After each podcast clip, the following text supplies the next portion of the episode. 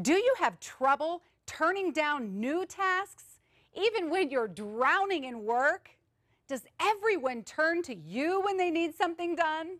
Is your schedule packed until the turn of the century?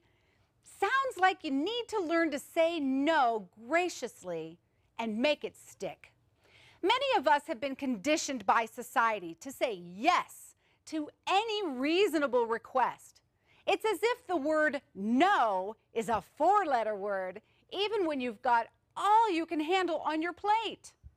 That kind of thinking will lead to confusion, overwork, irritability, and breakdown. In order to actually enjoy life instead of simply enduring, you absolutely must refuse when necessary. You don't have to be rude about it, just be clear and make it stick. An explanation of what you're already saying yes to may be fine.